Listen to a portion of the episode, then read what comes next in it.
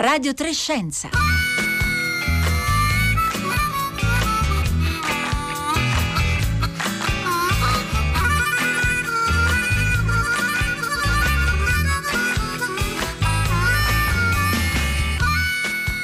Buongiorno, buongiorno, a tutti, benvenuti a, Radio Trescenza da Roberta Fulci, Radio Trescenza che raccoglie il testimone da Radio Tremondo, tante attività stanno riprendendo dopo la lunga chiusura, tra queste naturalmente anche eh, molti musei. Oggi è, ormai lo sapete, la giornata internazionale dei musei, i programmi di Radio 3 stanno tutti un po' andando in giro per musei, lo faremo anche noi. Noi oggi ci godiamo una visita ideale al Museo di Storia Naturale di Milano, che è uno dei punti di riferimento in Italia e in Europa per la conservazione e la ricerca in paleontologia.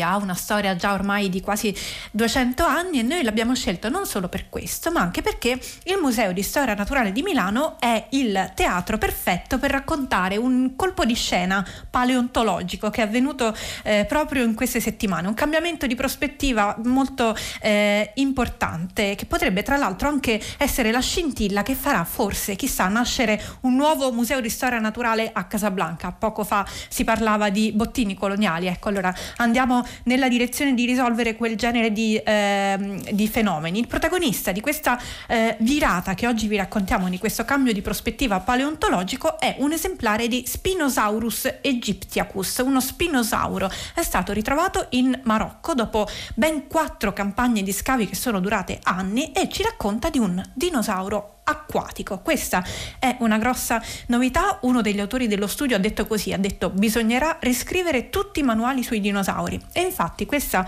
scoperta, a cui hanno partecipato tanti ricercatori italiani, si è guadagnata la copertina di Nature di qualche settimana fa, con tanto di magnifica illustrazione che campeggia proprio sulla copertina. Parleremo anche di questo, parleremo anche di come si disegna e si ricostruisce un animale estinto. Intanto 335 56 34 296 296 per tutti i vostri commenti, dubbi, domande per i nostri ospiti via sms oppure via whatsapp 335 5634 296.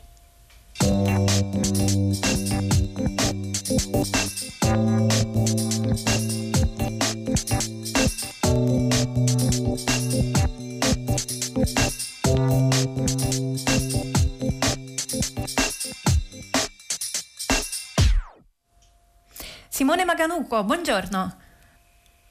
Buongiorno a tutti. Simone Maganuco, se... buongiorno, paleontologo, collabora con appunto il Museo di Storia Naturale di Milano dove oggi ci porterà ed è anche uno degli autori della ricerca sullo spinosauro trovato in Marocco che in aprile è apparsa su Nature. Allora, Maganuco, vista l'occasione, la giornata internazionale dei musei, io vorrei iniziare con lei con un tuffo nel Museo di Storia Naturale di Milano. Ci porta per cominciare nel suo punto preferito del museo? Beh, il mio punto preferito a livello di professione dovrebbe essere sicuramente la sala dei dinosauri, quindi dove abbiamo gli scheletri per esempio del celebre tirannosauro, di tanti altri rettili del passato, abbiamo anche resti dello spinosauro di cui parleremo tra poco, però diciamo mh, se volessi dire obiettivamente quale può essere una parte del museo che ci viene invidiata in tutto il mondo, mi viene subito da pensare ai diorami che sono nella sezione di zoologia, che sono queste rappresentazioni un po' di tutti gli ambienti che ci sono sul nostro pianeta con le faune la flora appunto ben uh, ricreati e se uno poi li vede anche con l'immaginazione è come fare un viaggio in questi luoghi lontani, spesso esotici. Ricordiamo che cos'è esattamente un diorama?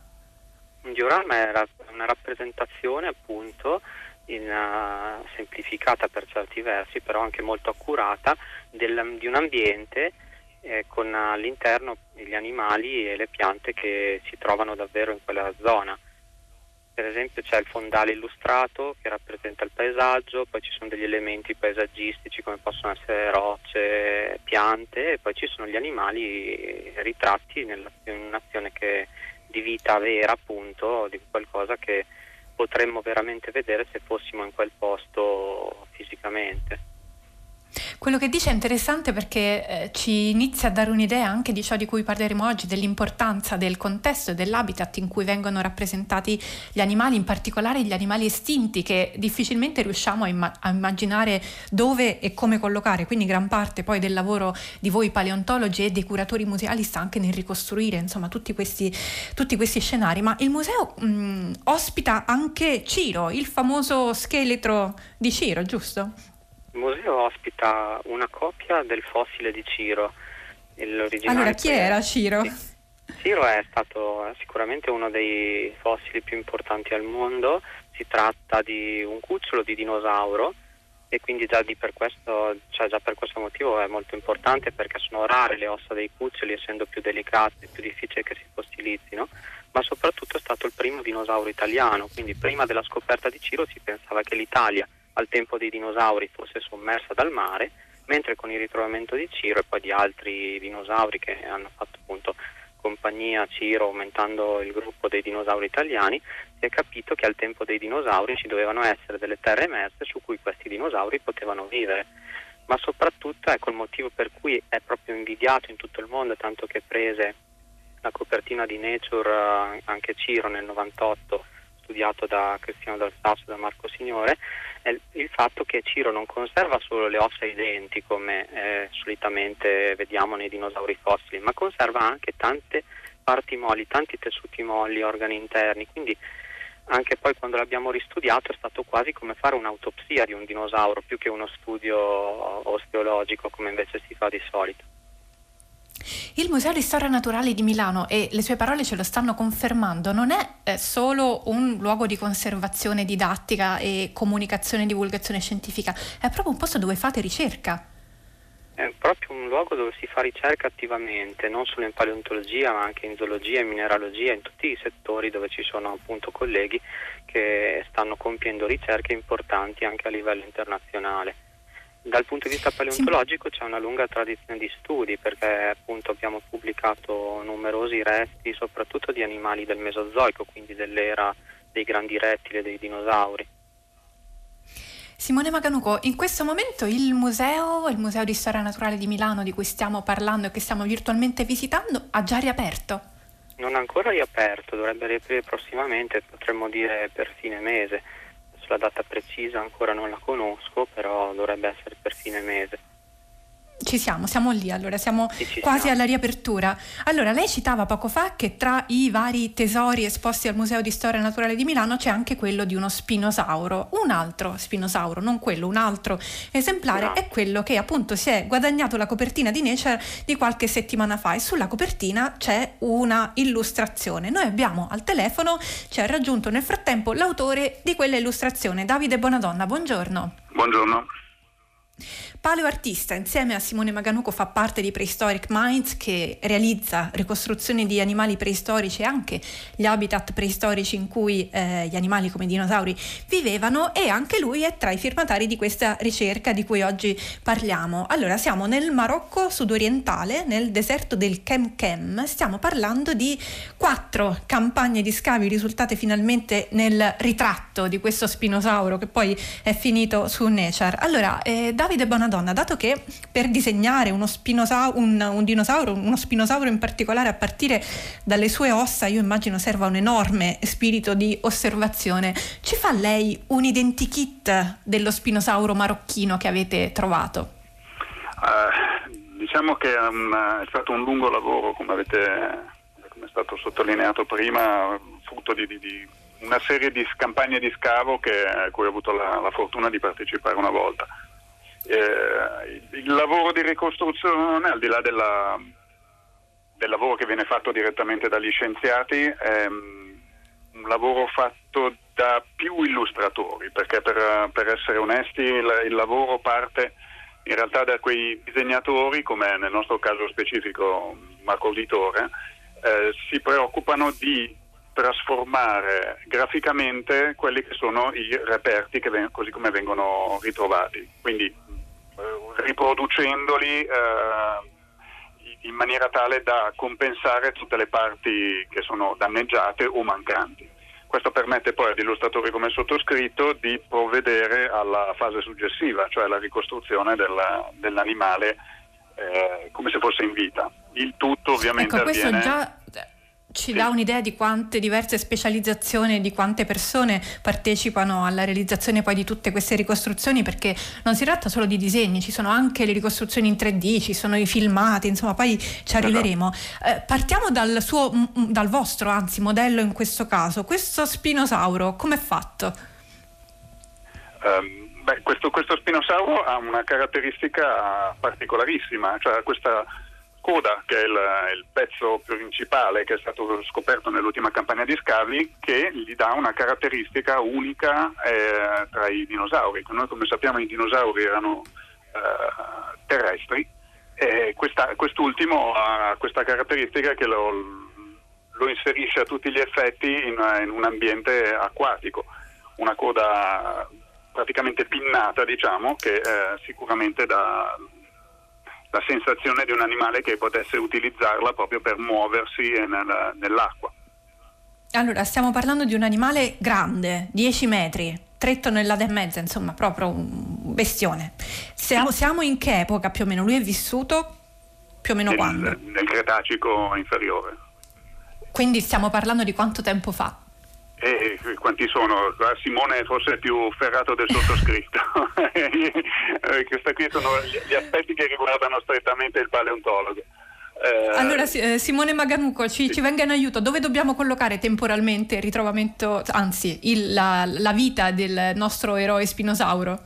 Sì, siamo circa sui 100 milioni di anni, per dare un numero. 100 giusto. milioni di anni fa. Ok, allora quindi voi avete riesumato questo scheletro che eh, vanta tutta una serie di primati. Allora ve li vado a snocciolare. È il più completo individuo, poi correggetemi se dico qualcosa di inesatto, di spinosauro mai rinvenuto. È il più lungo e uno dei più grandi dinosauri predatori, perché era un, una specie predatrice mai esistiti. È, e questa è la, la parte interessante, la prima coda completa, l'80% è arrivato fino a noi e soprattutto, eh, qui è già eh, Davide Bonadonna ci stava iniziando a, a, raccontare questa storia, è il primo dinosauro acquatico di cui abbiamo notizia, perché sta tutto nella coda, no? nessuno si aspettava che la coda sarebbe stata come quella che avete descritto. È stata, eh, Maganuco, una sorpresa pure per lei? Allora, diciamo che l'idea che lo spinosauro fosse acquatico non è nuova, perché eravamo già po' di questa idea già nello studio precedente che avevamo pubblicato nel 2014, tra l'altro su un'altra rivista importantissima che è Science. Però ecco, diciamo che assieme a tutte le caratteristiche che lo potevano mettere in acqua, come fauci da coccodrillo, narici arretrate, come le zampe corte, probabilmente con i piedi larghi e palmati, le ossa dense che servono per contrastare il galleggiamento, cioè tutte queste caratteristiche, però ci mancava un qualcosa che lo facesse muovere in acqua. Quindi la grande contestazione da parte di alcuni paleontologi, perché altri invece subito, avevano accolto subito la nostra idea, era proprio legata al fatto che non si capiva come potesse muoversi nell'acqua questo dinosauro. Quindi magari dicevano sì, magari entrava nell'acqua, stava a riva, vicino alla riva dei fiumi, così via, ma non nuotava attivamente.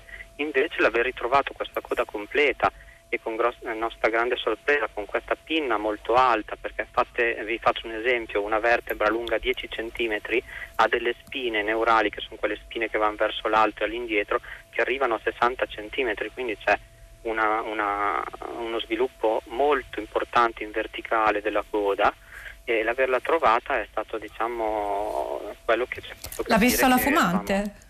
eh sì sì sì eh, senta Simone Maganuco, eh, ancora diciamo, non, non, non, abbiamo fatto emergere chiaramente la, così, l'aspetto che ci dobbiamo immaginare. Voi potete intanto cominciare a godervi alcune delle ricostruzioni che, eh, che Davide Bonadonna insieme agli altri colleghi hanno realizzato di questo animale. C'è anche una, un'animazione, proprio una specie di, di filmato per guardare questo animale che nuota nelle acque dei fiumi. Ehm, c'è una, così, un, un ruolo importante eh, dei vostri colleghi che hanno addirittura osservato, fatto delle simulazioni con eh, presunte code diverse di vario tipo eh, nell'acqua e le hanno fatte muovere per vedere quanto sarebbero state efficienti a muoversi eh, nell'acqua. Questo è un po' diciamo, il modo in cui siete riusciti a, a concludere con certezza che questo animale viveva nell'acqua.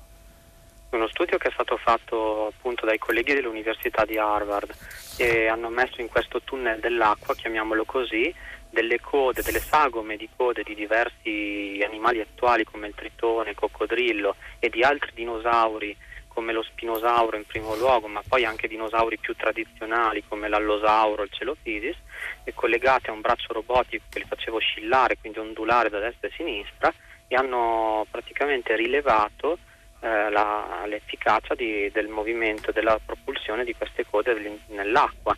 Il risultato sorprendente è stato che lo spinosauro si avvicina molto di più agli animali appunto che vivono in acqua come coccodrilli e tritoni e invece si discosta da quelli che sono i dinosauri, gli altri dinosauri carnivori che sono prevalentemente animali di terraferma. Quindi questo ci ha permesso di confermare che lo spinosauro è acquatico e questo non è importante solo per lo spinosauro ma è importante a scala globale perché ci fa appunto riscrivere eh, un capitolo sull'ecologia, sull'evoluzione dei dinosauri che erano animali di terraferma, sappiamo che avevano conquistato l'aria dando origine agli uccelli, ma per ora erano staccati dall'ambiente acquatico, cioè tutti quegli animali acquatici del passato che chiamiamo rettili marini non sono dinosauri, quindi i dinosauri per ora erano fuori dall'acqua. Mentre con lo ecco, infatti su questo ci scrive Federico e ci scrive: Ma il plesiosauro non era un dinosauro acquatico? Cioè, cosa c'è di sbagliato in questa affermazione? Allora, se diciamo che se guardiamo, se guardiamo, all'origine e all'evoluzione di questi gruppi, i plesiosauri hanno una storia completamente diversa da quella dei dinosauri. Si sono separati dal gruppo, cioè c'è un lontanissimo antenato comune, ma non c'entrano niente, possiamo dire, con i dinosauri così come non c'entrano niente con i dinosauri neanche i mosasauri, che sono quei rettili marini che sembrano dei varani con le pinne. Quindi diciamo che fino ad oggi appunto i dinosauri nell'acqua non potevamo collocarli. Simone Maganuco, lasciamo per un attimo da parte questa grossa novità della coda che vi farà appunto riscrivere un po' quello che, eh, che sapevamo sullo spinosauro. Nel vostro articolo, su, sull'articolo di Nature, descrivete gli spinosauri come un insolito gruppo di grandi teropodi del Cretaceo.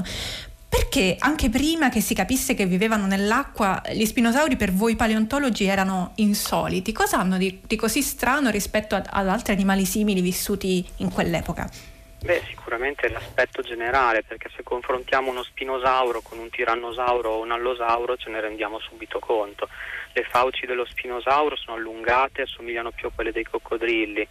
Poi aveva il collo lungo, il dorso allungato, le braccia molto grandi con dei grossi artigli, le gambe corte. Poi aveva una grande vela sulla schiena.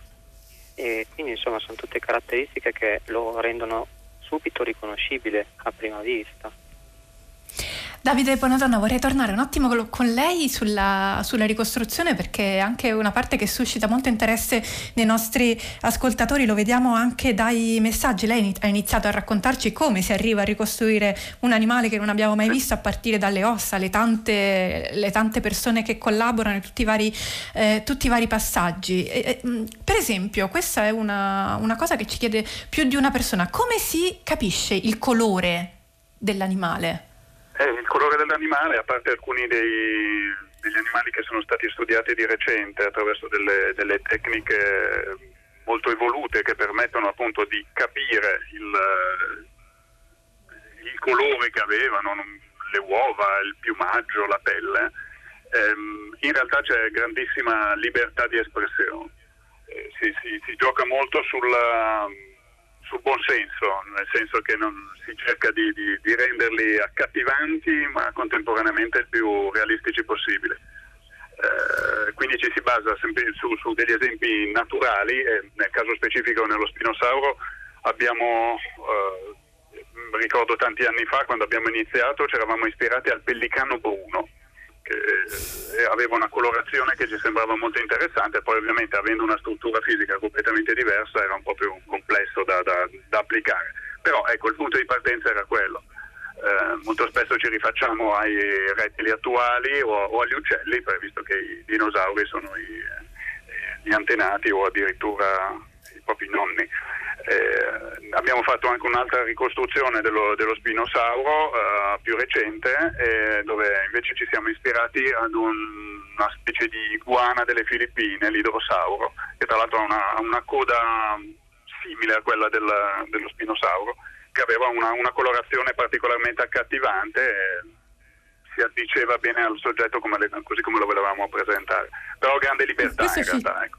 Ci fa capire infatti la grande componente anche artistica, un'arbitrarietà che, che è inevitabile e che dipende anche dalla sensibilità di ognuno eh, di voi. Parlavamo all'inizio della puntata dei diorami, eh, del modo in cui gli animali estinti vengono posti all'interno di uno, di uno, scenario. In questo caso abbiamo visto con la nuova collocazione dello spinosauro in acqua, nei fiumi, eh, non cambia solo l'anatomia dell'animale con questa coda che da, da lunga e sottile come quella dei dinosauri terrestri che siamo abituati a diventa invece una specie di lunga pinna alta. Eh, cambia questo, ma cambia tutto lo scenario, cioè si passa da un habitat terrestre a un animale che nuota. Allora, forse noi da fuori tendiamo almeno parlo per me, a sottovalutare un pochino l'habitat, però per voi che rappresentate eh, gli animali preistorici significa soprattutto anche saperli calare in un contesto corretto, credibile. In un caso come questo è cambiato tutto. Beh, eh, il, il dover rappresentare gli ambienti fa parte poi sostanzialmente del mio lavoro, quindi se io devo rappresentare un animale eh, in acqua eh, dovrò ragionare sul, sul tipo di, di, di, ambiente che mi dovrò trovare davanti. Nel, nel caso specifico parliamo di fiumi eh, in cui si pensa che fossero eh, dove ci fosse una bassissima visibilità. questo fa molto pugni con quello che è il la, la ricostruzione de, attraverso le illustrazioni, perché eh, da un punto di vista Bassa visibilità lei, lei, intende che erano acque torbide? Acque torbide, sì, immaginatevi i fiumi, non so, del, del, dell'Indocina, che sono sostanzialmente marroni, non si vede praticamente niente. Eh, e da qui appunto si spiegavano anche tutta una serie di ragionamenti che erano stati fatti sul rostro del, dello spinosauro, dove si presume che ci siano delle terminazioni nervose, che permettono l'individuazione dei movimenti dei, degli altri pesci, un po' come avviene con i coccodrilli moderni. Quindi è un qualcosa che va a sopperire quella che è la, la, la vista eh, diretta. E però questo appunto eh. dicevo fa pugni con uh, l'illustrazione normale dove uno deve poter vedere che cosa sta illustrando avrete trovato un, un, compromesso per permettere al, esatto. all'osservatore insomma, di, di, guardare, almeno di capire come era fatto questo animale. Ci sono tanti messaggi che arrivano al 335 5634 eh, 296, ve ne leggo qualcuno. Per esempio, lo spinosauro cacciava in gruppo, ci chiede Fernando. Allora, Simone Maganuco, sappiamo qualcosa sulle abitudini dello spinosauro, tipo per esempio se, se viveva in gruppo o se era un animale solitario? Allora, quello non purtroppo non possiamo ancora rispondere perché tenete conto che di Spinosauro a parte diciamo, un esemplare molto incompleto e un altro trovati in Egitto all'inizio del secolo scorso e poi andati perduti nella seconda guerra mondiale, poi non era più stato ritrovato nulla. Quindi questo scheletro assieme al muso che è esposto a Milano sono stati un po' i due, diciamo, i due reperti che hanno permesso una rinascita dello spinosauro sia dal punto di vista degli studi sia dal punto di vista della rappresentazione del sospetto e con questi pochi reperti arrivare a parlare di, di caccia in gruppo veramente siamo molto lontani quindi diciamo è un aspetto che ancora non, non siamo in grado di, di valutare. È Ci vorranno ancora tanti ritrovamenti. Eh sì, sì, si spera appunto di, trova, di, fare ritrovamenti che permettano di commentare anche su questo, basterebbero delle impronte, anche se poi lo andiamo a collocare in acqua è più difficile trovare impronte di camminate, però come è successo per altri dinosauri, il fatto di trovare delle orme di animali che si spostavano in gruppo ha fatto capire che o migravano o cacciavano assieme, insomma, e per lo dinosauro siamo ancora lontani, diciamo. Vogliamo ricordare anche Antonio, ci scrive un ascoltatore al 335 5634 296, piccolo dinosauro trovato vicino a Trieste. Un altro messaggio invece ci chiedono, questo particolare dinosauro, lo spinosauro trovato in Marocco, verrà recuperato in questo caso dove verrà collocato? Allora questa è una domanda interessante proprio perché, eh, allora innanzitutto se andate sulla pagina della puntata di oggi troverete una fotogallery che è stata pubblicata sulle scienze eh, pochi giorni fa che racconta tutti gli scavi, alla fine c'è anche una foto di gruppo, insomma tutta una serie di foto che riprendono questi tanti scavi che sono stati fatti per riesumare lo spinosauro in un'atmosfera molto, eh, molto Indiana Jones che ci eh, fa anche eh, riflettere sul fatto che que- questi, questo ritrovamento è avvenuto in Marocco e ha smosso eh, tutta una serie di, eh, di attività eh, paleontologiche di, di, di, ricerca che potrebbero forse eh, risultare anche nell'apertura di un, di un, museo a partire proprio da questi reperti. Simone Maganuco, secondo lei esiste la possibilità che a partire da questo spinosauro nasca un nuovo museo di storia naturale a Casablanca dove per il momento sono conservati i reperti? Sì, più che una possibilità è proprio un progetto concreto, perché l'idea del gruppo di ricerca internazionale era proprio quella di fare in modo che i reperti, una volta preparati, studiati, trovassero una casa definitiva all'Università di Casablanca e diventassero diciamo, il pezzo principale, poi si spera nel tempo accompagnati da, da tanti altri reperti, ma di una collezione proprio per la ricerca ma anche per il pubblico, per far vedere alla gente del posto i tesori paleontologici della zona che sono veramente tanti, perché in Marocco si riesce, con i fossili del Marocco si riesce quasi a raccontare tutta la storia della vita sul nostro pianeta, quindi meriterebbe davvero un museo importante e ricco dal punto di vista dei, dei reperti, dei contenuti. È bello che proprio nella giornata internazionale dei musei possiamo parlare di un progetto, di un, di un, nuovo museo in Marocco proprio a partire dalla scoperta che stiamo descrivendo oggi. Allora, dato che di musei abbiamo parlato nel corso in realtà insomma, di gran parte della, della puntata, Davide Bonadonna, ehm, io eh, vorrei chiederle questo, i musei sono i luoghi, i primi luoghi deputati a mostrare a noi profani, al pubblico, al grande pubblico, come ci dobbiamo immaginare gli animali estinti. Lei eh, fa il paleoartista da, da, anni e avrà visto tanti cambiamenti di eh, aspetto dei dinosauri nel nostro eh, immaginario. Quali sono gli stravolgimenti più grossi che ha visto, diciamo, da, da, dai tempi di Jurassic Park a oggi? Beh, uh lo spinosauro ne è un esempio a tutti gli effetti perché vedere come era rappresentato in, in Jurassic Park e come viene rappresentato oggigiorno c'è un cambio veramente notevole. Diciamo che quello che salta all'occhio più di tutto è la consapevolezza del fatto che gran parte dei dinosauri fosse, ehm, almeno il gruppo dei teropodi, cioè quindi i carnivori bipedi, fossero ricoperti di penne e di piume. Questo ha stravolto tantissimo l'iconografia, soprattutto negli ultimi anni, perché eh, anche qui tornando a Jurassic Park, eh, il nostro mitico Velociraptor in realtà ha tutto un altro aspetto completamente meno, meno rettiloso di, di, come lo si vedeva ai tempi del, del film, eh, ma dovrebbe essere appunto, al di là della stazza differente, tutto coperto di penne e di piume, quindi risulterebbe una specie di, di strano tacchino eh, molto aggressivo.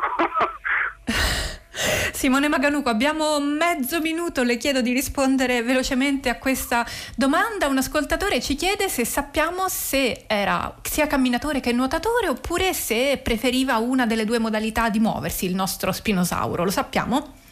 Allora, diciamo che col nuovo studio tendiamo a collocarlo sempre più e, e, per sempre più tempo nell'acqua. Sulla terraferma doveva essere goffo, ancora non sappiamo se poi fosse davvero in grado di muoversi o no sulla terraferma, probabilmente sì, se andava a deporre almeno le uova, però diciamo che lo vediamo principalmente in acqua. Poi in qualche modo avrà anche camminato, però ancora dobbiamo studiarlo.